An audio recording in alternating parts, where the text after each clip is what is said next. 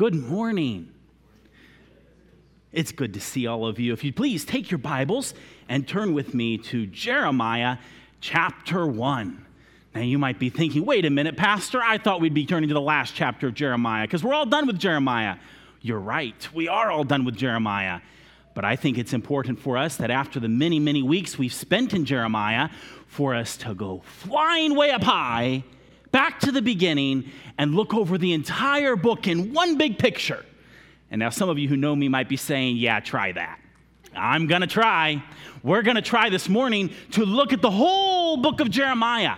And we've spent a lot of time looking at individual pieces of it over the past many weeks and seeing and learning about Jeremiah, about the nation of Judah. But now, this week, what I'd like to do is look at the big picture, helping us to see where Jeremiah is and also preparing us because we're going to soon launch into the book of Daniel. And a lot of the book of Daniel actually overlaps with the book of Jeremiah, and some of the history is parallel. So it will help us to have an understanding of everything. But I'd also like for us to look at some lessons that we can learn from the life of Jeremiah as a whole. Now, we've learned lots of lessons from the life of Jeremiah, from the book of Jeremiah. But I'd like to look at the whole of it and look at and consider some of the lessons. And one of the most profound lessons that I'd like for you this morning to help me watch for has to do with the word faithfulness. Did you know the song, the hymn we sing, Great is Thy Faithfulness, actually comes from the writings of Jeremiah? And Jeremiah is one in his life and ministry that illustrates for us faithfulness. Two kinds of faithfulness. The first kind is God's faithfulness.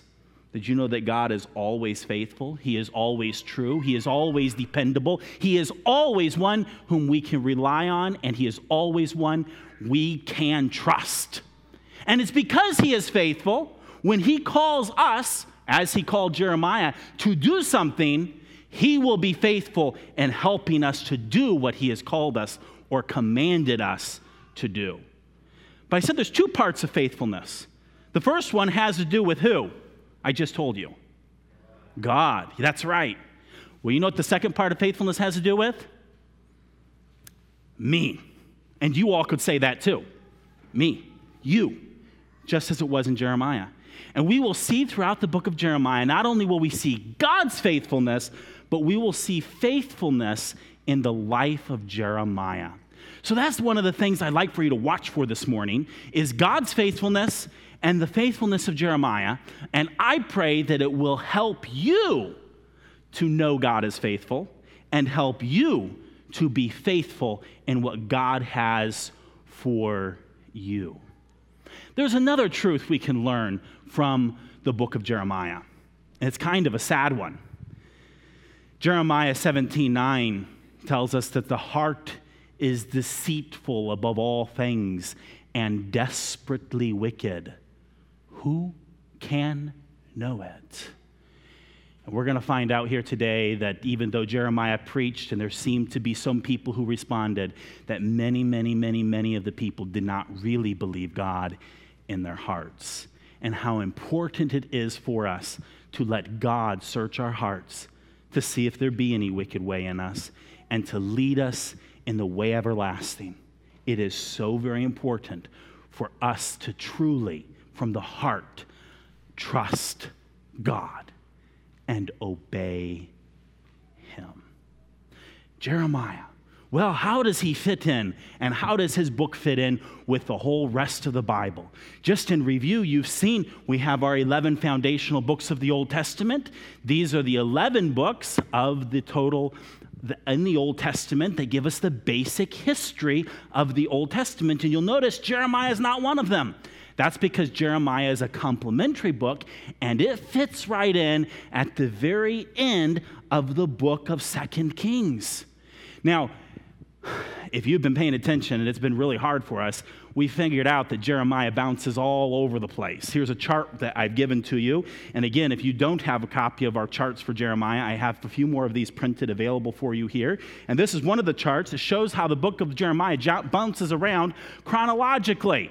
And so it's not just start at the beginning of Jeremiah read to the end. It does actually start off chronologically at the beginning and end chronologically at the end. But in between, it goes all over the place, as you can see here in this chart, um, showing how it bounces back and forth.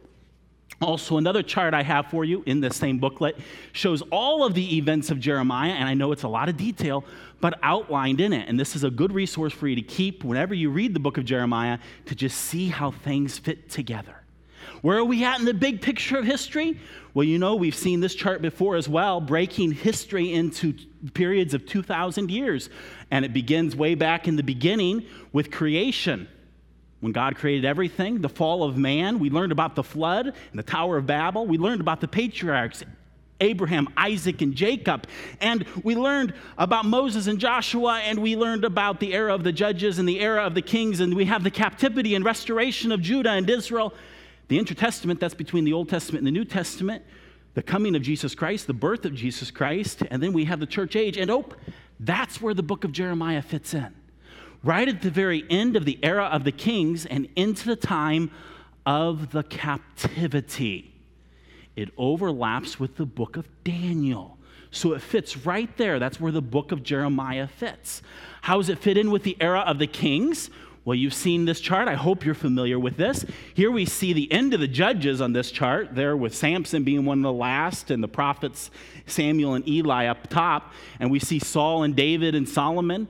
You remember that the kingdom divided then, and this has all kinds of names and dates on it of the time going by. But we've flown through all of these kings, and not just these kings, we've come to the end of the northern kingdom, Israel, and the southern kingdoms continued, and we come to the end of the southern kingdom, and here is where we see Jeremiah. Do you see where the yellow bar is?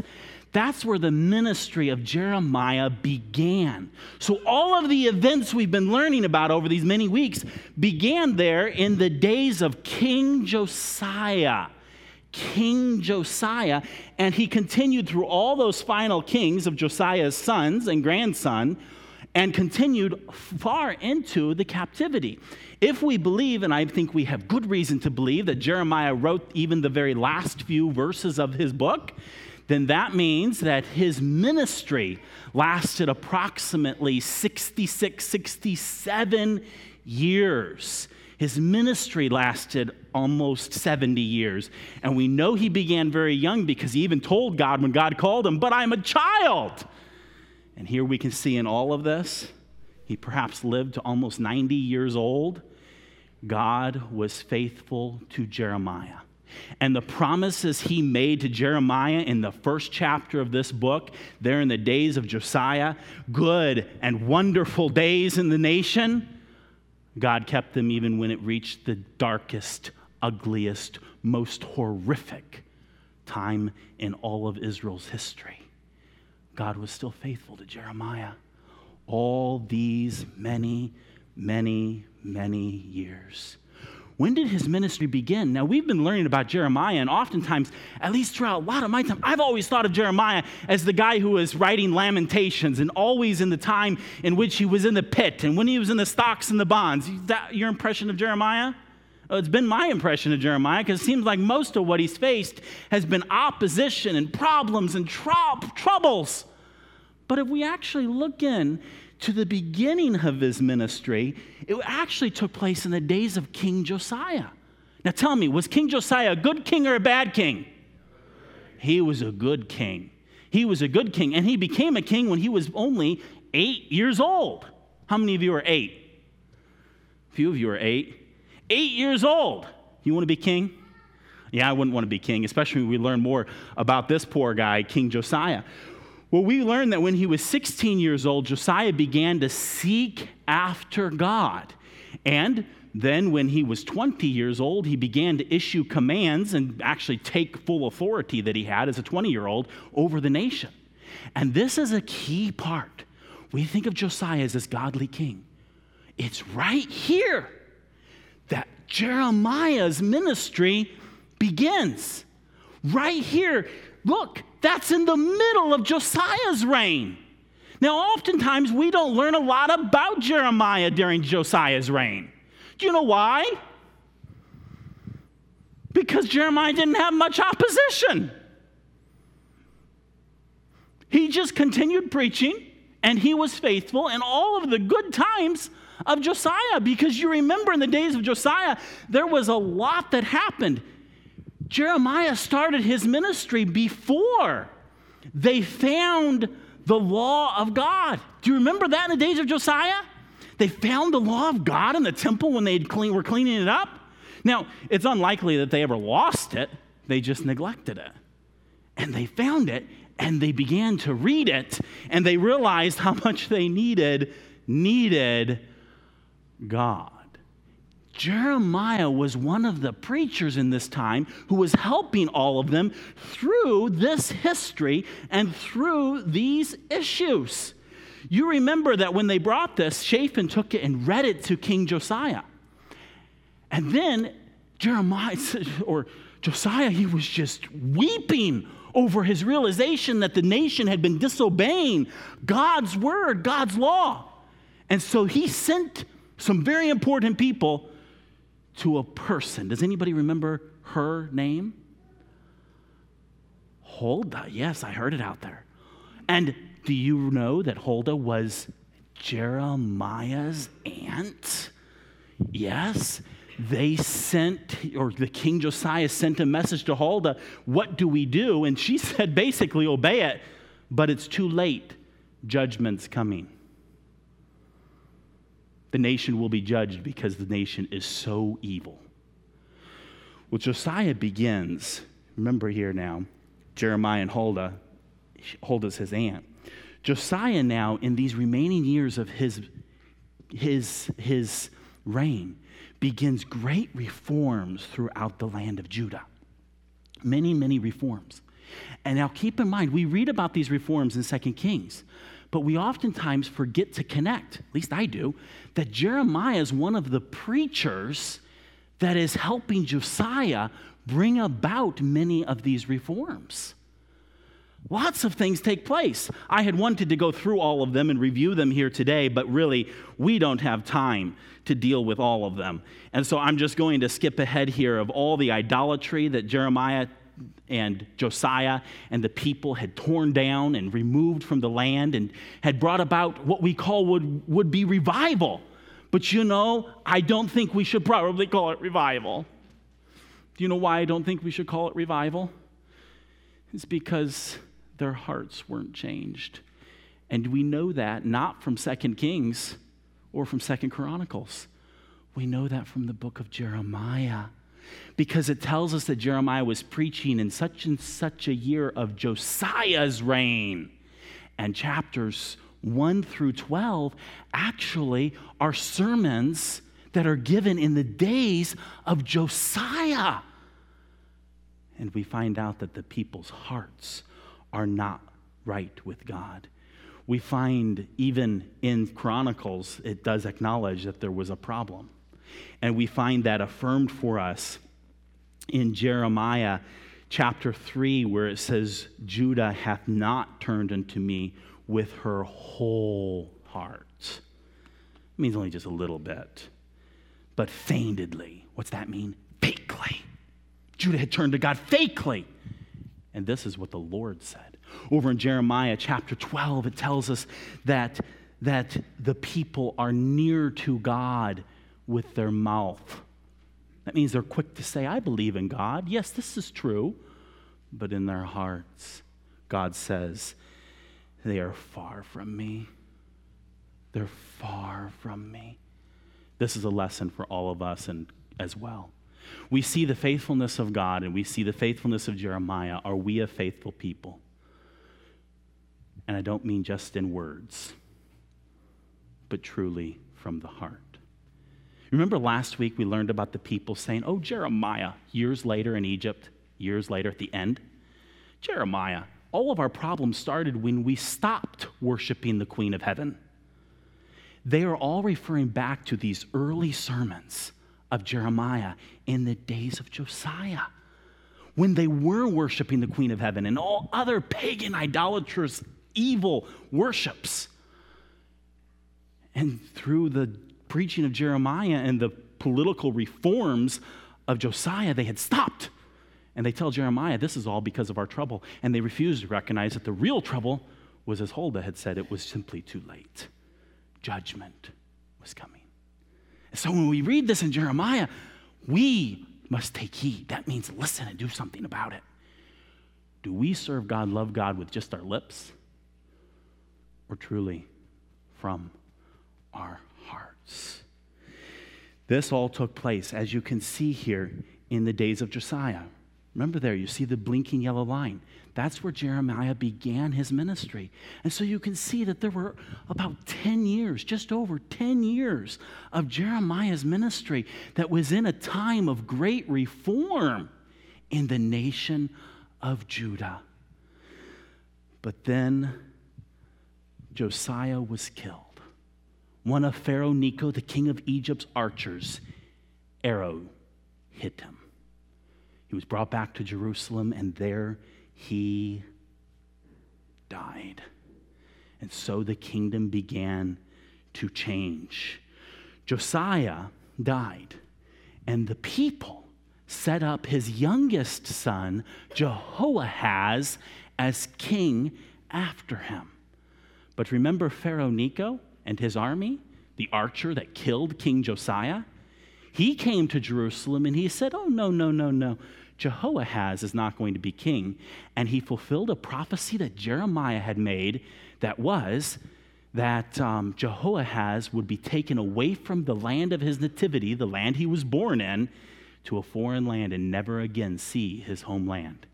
And sure enough, when Pharaoh Necho came to Jerusalem, he removed Jehoahaz from being king and he set up the eldest, presumably living son, because the other one we don't have anything but his name, Jehoiakim, as king.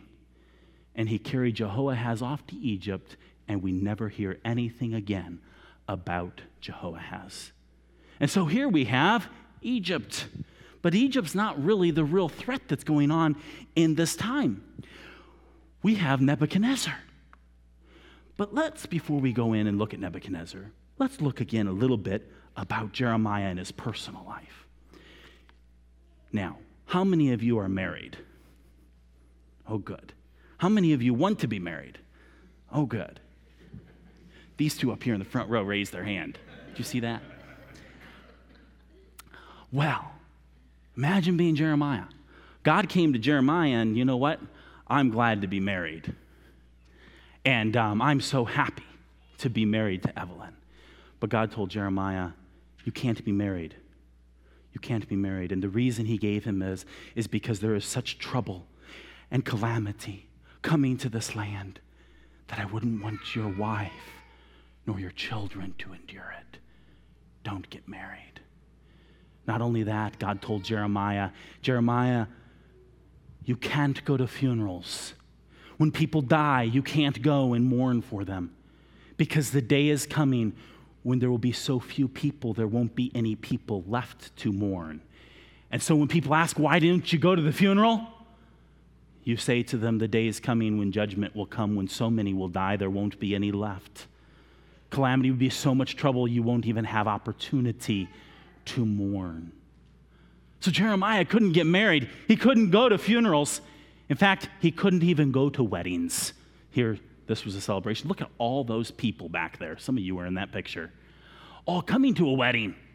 God told Jeremiah, No, you can't even go to weddings. And when people ask, Why didn't you go to the wedding? You'll tell them, Because the day is coming when there will be so much trouble and calamity that you won't be able to celebrate. So Jeremiah couldn't go to weddings. God had a special purpose for him to preach to preach. And we find him throughout all the book of Jeremiah preaching, preaching in so many different places. And one of the main places he was preaching was in the temple. And what's really sad is that you would think that in the temple where the priests were serving, he would get the most support. But the truth was is that in the temple is where he got the most opposition. For the priests and the princes opposed him and opposed him and sought to kill him over and over and over again. You remember, though, that there were some princes who intervened and stopped and said, No, we defend Jeremiah. You will not kill him, you will not take him. They hid Jeremiah, but you remember the prophet that we often forget, Uriah? One of Jeremiah's friends? He wasn't protected, and he was murdered. He was martyred by the priests, the religious leaders in Jerusalem. God used Jeremiah to send many messages to the people. One of the most significant that was profound in his day is he God told Jeremiah to make yokes and bonds. And that's exactly what Jeremiah did. He made yokes and bonds. And it's implied as we compare the chronology that Jeremiah wore these yokes and bonds for 11 years. Why? Because people would see him like, what's the deal with Jeremiah? Everywhere he goes, he carries this yoke with bonds. And he would tell people, submit to the king of Babylon. Keep in mind here, the king of Babylon hasn't even come into the land yet. He'd say, submit to him, submit to him, because you will submit to him. So choose yourself to put yourself under the yoke of Babylon, so that as you submit to the yoke, you will live. He carried that yoke and those bonds for 11 years as he continued to preach to the people. He told them, God has been good and God has been faithful to you. God will be good and faithful to keep his promises of judgment too. Turn to him, trust him, obey him, because the day is coming when the ground will look like this. The ground will be parched and cracked. There'll be no moisture there'll be no rain. The sky will be as brass, and the ground like iron. Turn to God while there's still time. But they wouldn't turn. He warned them and told them that the livestock of the land will all die. And as we continue reading in the history, we find out that it did die. Some people had some real big problems with Jeremiah on all of this. How could God do this to his people? And so God sent Jeremiah to the potter's house. And he says, Go to the potter's house and go there and watch the potter as the potter takes the clay and molds it and shapes it and forms it. And that's exactly what Jeremiah did. He went to the potter's house and he watched the potter as the potter turned the wheel and the clay on that wheel and shaped the vessel.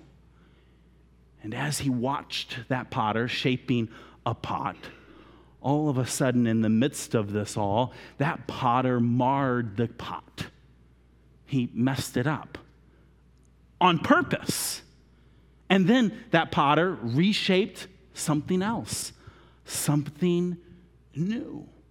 And this was a lesson for Jeremiah to share with all of the people. Judah, you are like that pot.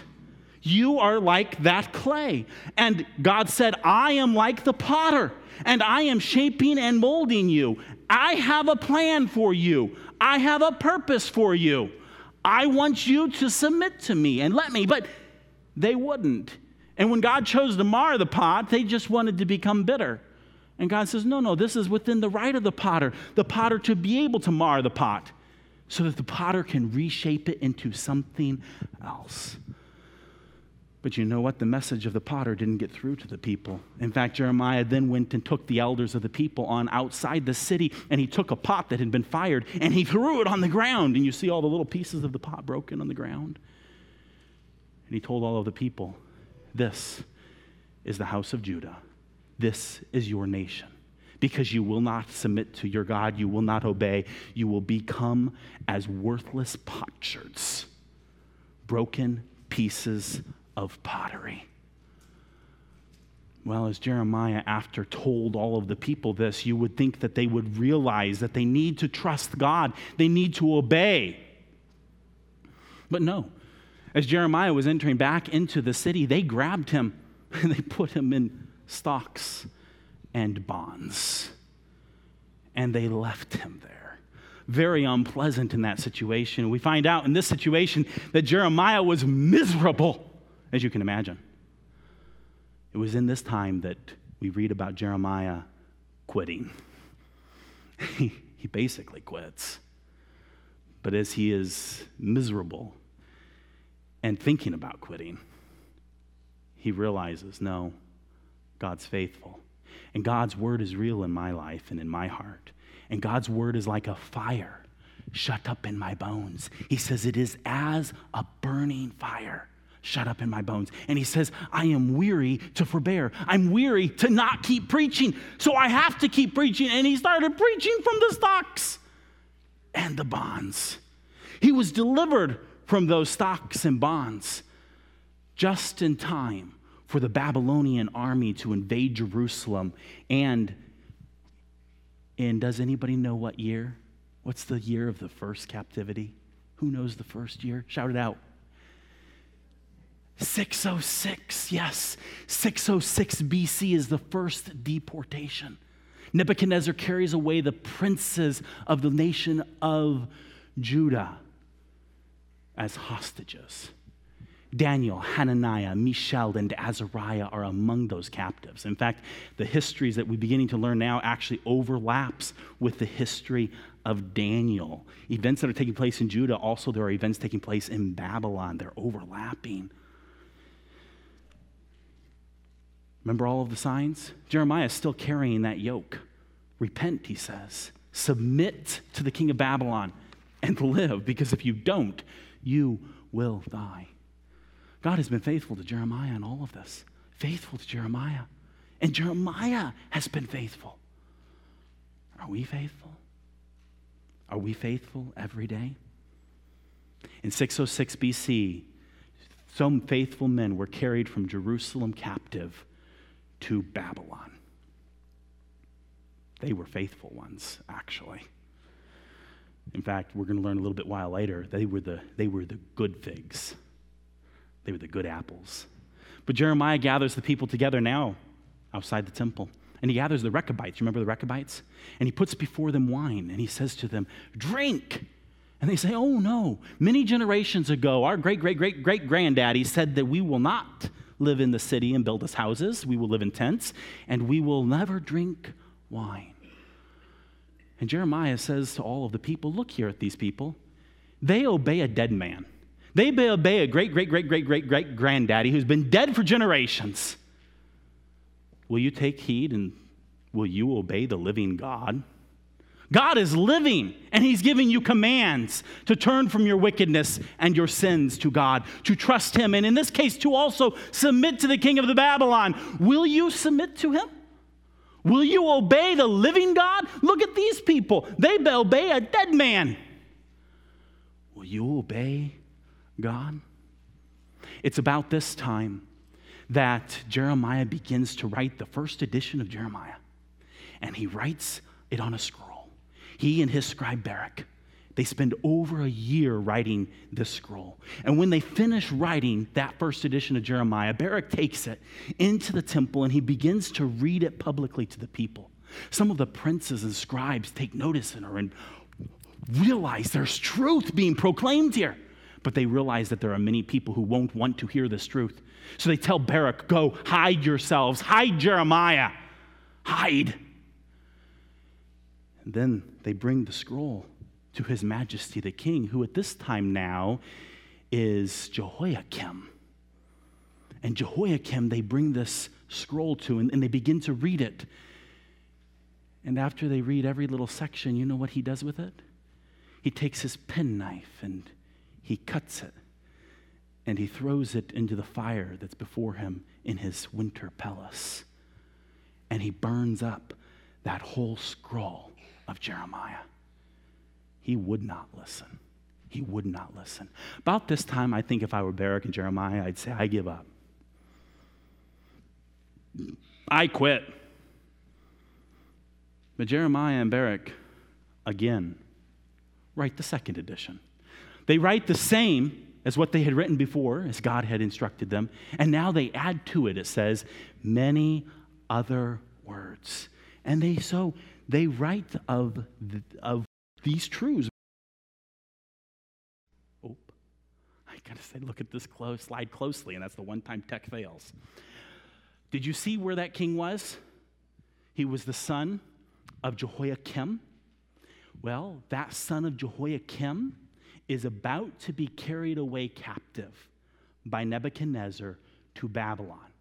And in fact, he is the one, when we turn to the very last chapter, to the very last verses of Jeremiah, we find it is talking about this guy.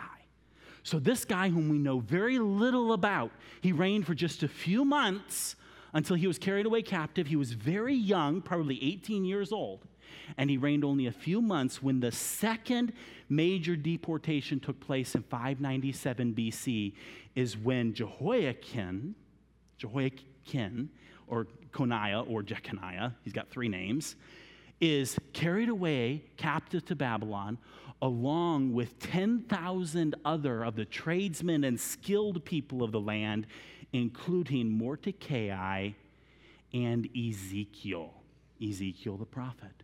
And so, Jeconiah or Jehoiachin, Coniah, is carried away captive. He's no longer king. And at this point, Nebuchadnezzar sets up a new king. His name is Zedekiah. So you see here, we've come from Josiah being king to Jehoahaz to Jehoiakim to Jeconiah to Zedekiah. Zedekiah now is no longer a sovereign king. That means he's not one in charge, he is accountable to Nebuchadnezzar. Now, remember our question, our theme of God's faithfulness, of Jeremiah's faithfulness. You see these kings? They have come and they have gone. Some of them have hunted and persecuted Jeremiah, but Jeremiah stays faithful because through all of it, God is faithful. Are we faithful? Things change around us. Are we faithful people, knowing that our God is faithful? So Zedekiah is now king. Zedekiah and Jeremiah had a weird relationship. Zedekiah always wanted to know from Jeremiah what the word of the Lord was, so then he could proceed to exactly do the opposite. He always wanted to know what God had to say so that he could then ignore it. But yet he always wanted to know what God had to say. And God over and over revealed to him truth through Jeremiah, preaching to him, submit to Nebuchadnezzar, submit. In fact, Jeremiah preached to them over and over. He preached to them the message of the figs. You guys remember the figs? The good figs and the naughty figs? You know, remember our apples? I thought about making rotten apples again, but I thought that wouldn't work. I wasn't going to destroy good apples, and I didn't have any rotten apples. The good figs and the naughty figs. Well, the good figs are like Daniel, Hananiah, and Mishael. They've been carried away to captive to Babylon. They're the righteous. But the naughty, the naughty figs are those who are not righteous. And God says they will be judged, they will die. He even says the good ones will be the ones that are carried away captive. The naughty, the evil figs, they will die, comparing the people to these figs. And it's then at this time that Jeremiah begins to write. He writes of judgment, both of the nation of Judah and the surrounding nations, of how God will judge them. But in the midst of all of his writings about judgment, Jeremiah also writes of restoration. He writes of restoring of the kingdom. He writes of the new covenant. And now here it is after the second deportation and after 11 years when Jeremiah made those stocks and bonds he gathers together all the ambassadors of the other nations and he delivers to them these words of judgment, warnings of God, and tells them, not just Judah, but all of you nations, I have a yoke and stock and bonds for all of you, a yoke and bonds for all of you as a sign to you. Submit to Nebuchadnezzar, submit to the Babylonians. Again, imagine, imagine if in the United States we had all of our ambassadors come together and we wanted to give them dignitary gifts and we gave them chains and shackles. that would really go over politically, wouldn't it? Well, that's what Jeremiah here does, but it's a sign. Will the people listen? Well, you know they wouldn't. Because there was one man who came and he took that yoke of Jeremiah, and you remember what he did to it? He took it and he broke it. And he said to him, he said to all of the people, No, what Jeremiah says is a lie. Jeremiah speaks falsehood, falsehood. Jeremiah is a liar. the yoke of Babylon, the yoke of Nebuchadnezzar will be broken within two years. And he took that yoke from Jeremiah and he busted it in front of all of the people, saying, Nebuchadnezzar will not be successful. But tell me, is God faithful to keep his promises and his words of judgment? He is. He is. That man who broke those yokes and bonds died. And a short time later, instead of Nebuchadnezzar falling and failing, he besieged Jerusalem. And the situation in Jerusalem became worse and worse and worse. The glory of the Lord departs from Jerusalem. Ezekiel over in Babylon, he does have a wife, and his wife dies, and God says, Don't mourn for her, because my wife, Jerusalem, will fall. And I will not mourn for her because of her great wickedness. Zedekiah the king comes to Jeremiah and he says, Jeremiah, we've been besieged by the Babylonians. Pray for us. Poor Jeremiah. How many times did people come to him and ask him to pray for him and they didn't really mean it? Here it is again. Well, what happened is that Zedekiah had actually ignored the counsel of Jeremiah and he had actually rebelled against Nebuchadnezzar. And that's what brought Nebuchadnezzar back to Jerusalem to bring judgment upon the city. There's a lot of events that takes place. You remember that Egypt comes to help Zedekiah. Nebuchadnezzar leaves Jerusalem to go and fight against Egypt, that little thorn in his side from down south. Doesn't go very far, takes care of that little rebellion and comes back to Jerusalem, besieges it. But you remember in the middle of that, Jeremiah goes, ha, now we can get out of the city of Jerusalem. And so you remember Jeremiah decided that he was going to leave Jerusalem, leaving this. So he starts to go out of the north gate, which is where his hometown was, just north of the city of Jerusalem. And on his way out, they stop him and they say, Oh, no, you don't. Jeremiah, you're a traitor. You're deserting us to go join those Babylonians.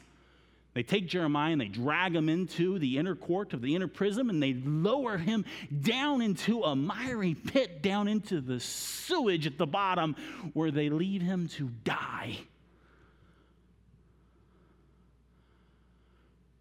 Thankfully, there was one man who goes to the king and says, King, you can't let this happen. You got to stop this. You got to intervene in this. You have to pull Jeremiah out of there. He will die. Thankfully, Zedekiah the king listens and sends an Ethiopian, a prominent man of an Ethiopian descendant, to pull up Jeremiah up out of that pit and to deliver him. Nonetheless, Jeremiah stays in prison. But while he's in prison, even though all of the real estate around Jerusalem is tanking, I mean, like really bad tanking, you know, Jeremiah buys land from his cousin. And he buys this land as a sign to all of the people and to all of the city. Listen, even though Nebuchadnezzar is about to show back, actually, at this time, Nebuchadnezzar had come back and besieged the city again. So this land he was buying was currently occupied by the enemy, ransacked, destroyed. And here he buys this land, and it's a sign to the people saying, God will keep his promises. God is keeping his promises right now of bringing judgment upon this land, but God will keep his promise in bringing restoration and restoring and bringing you back to this land. So, buy land. Best time to buy real estate. Buy land. And he sets the example by buying land. He goes on to make amazing promises to say, you know, the ordinances of heaven?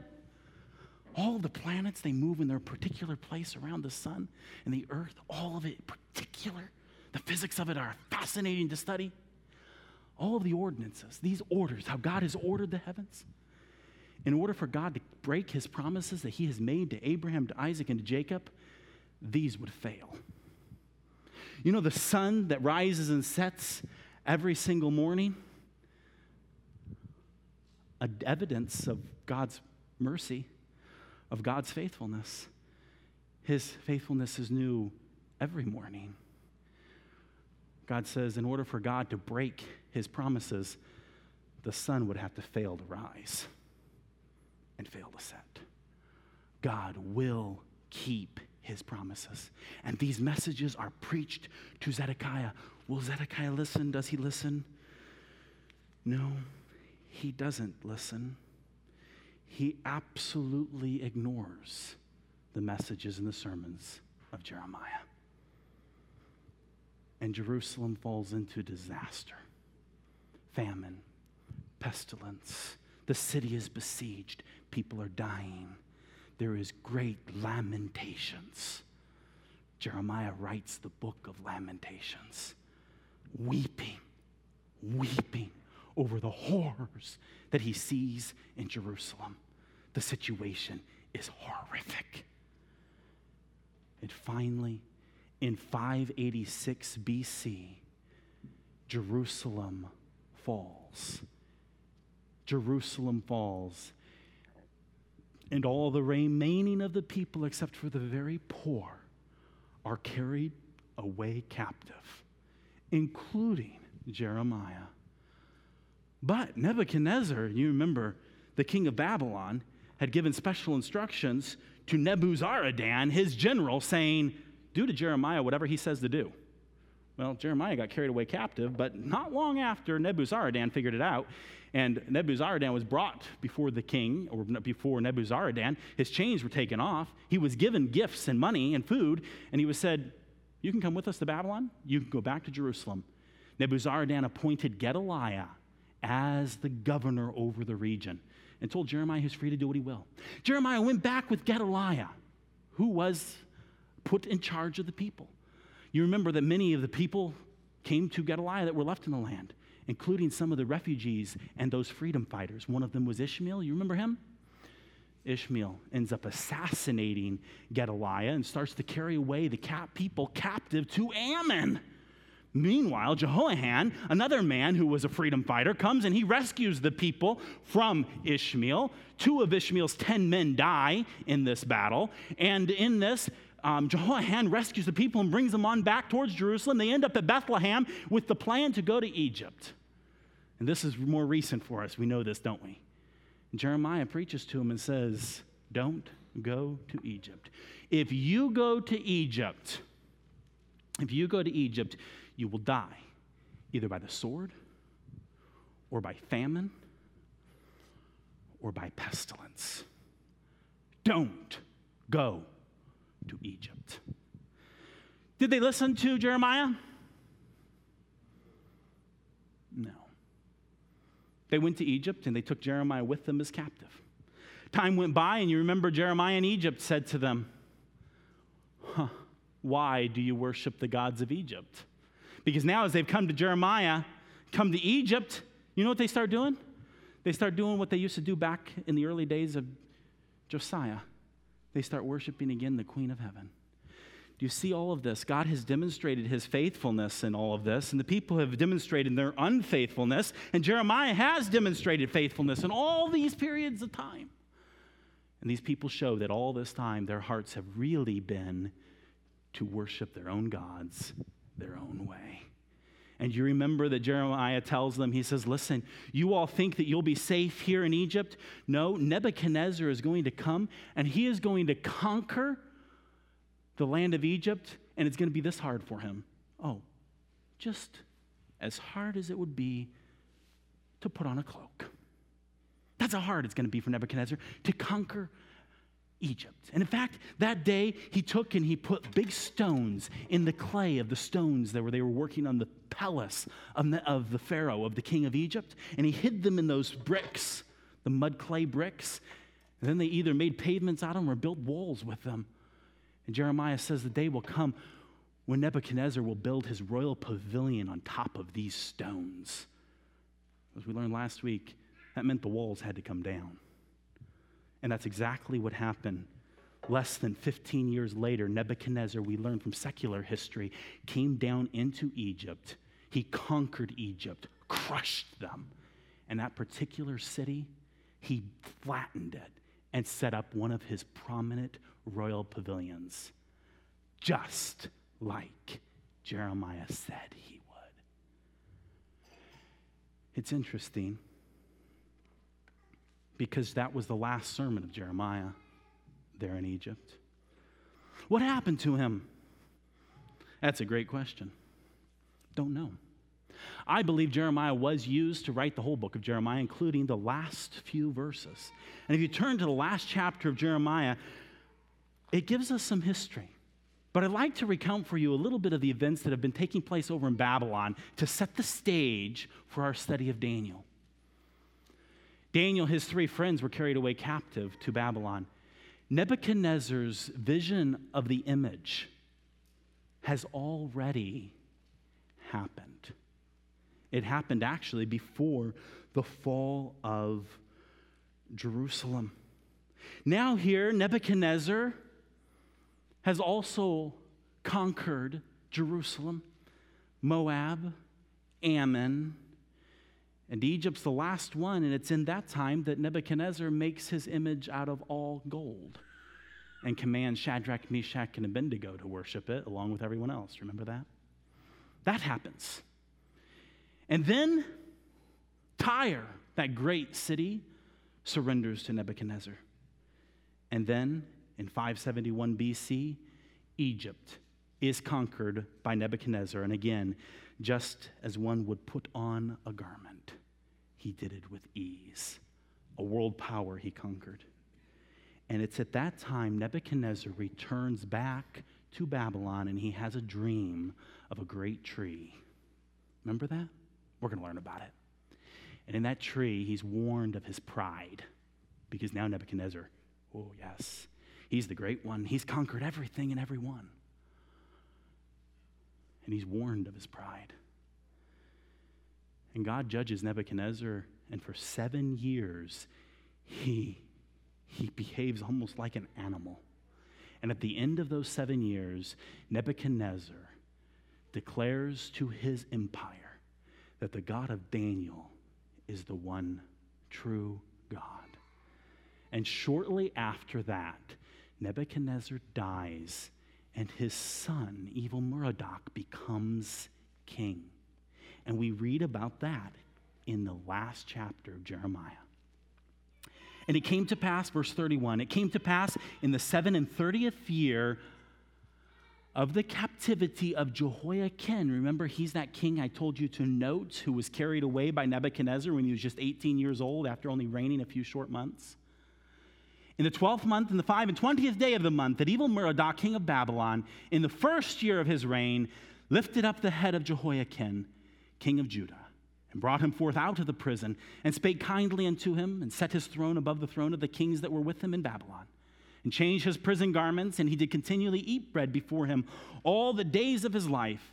And for his diet, there was a continual diet given him of the king of Babylon, every day a portion until the day of his death, all the days of his life.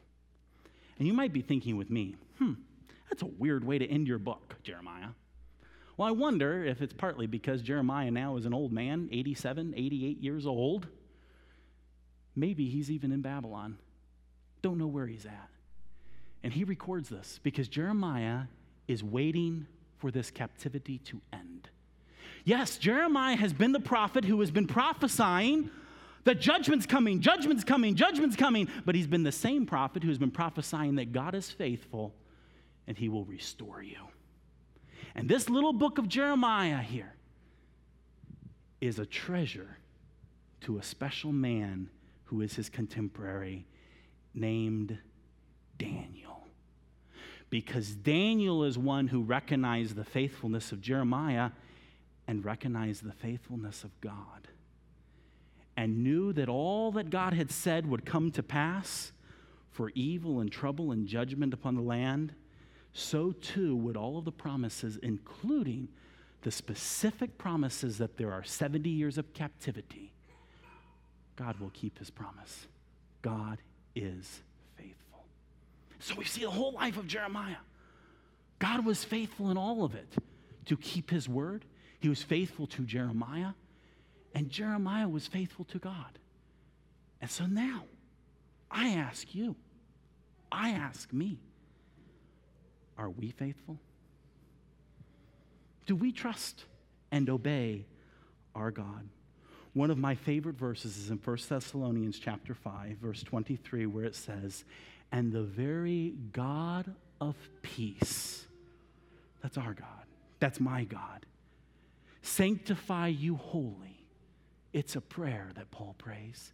The very God of peace, sanctify you wholly. And I pray, God, your whole spirit spirit and soul and body be preserved blameless unto the coming of our Lord Jesus Christ. That's a big prayer request. But the next verse says, Faithful is he that calleth you, who also will do it. God is faithful. Will we simply trust and obey him? Because if we trust and obey the faithful God, that's the only way we can be faithful. Because faithful is he that calls us, who also will do it. That was true in the life of Jeremiah. It can be true in our lives if we but trust and obey. Lord Jesus, thank you for your word. Thank you for this history. May we learn from Jeremiah and may we trust you and obey you. Thank you for your faithfulness, your loving kindness that's poured out upon us. Even in the midst of judgment, we saw in this history your faithful goodness. Lord Jesus, I pray that no matter what we deal with, or temptations, failures, oppressions, difficulties, that we would always trust and obey. We commit ourselves to you now as we pray in your name. Amen.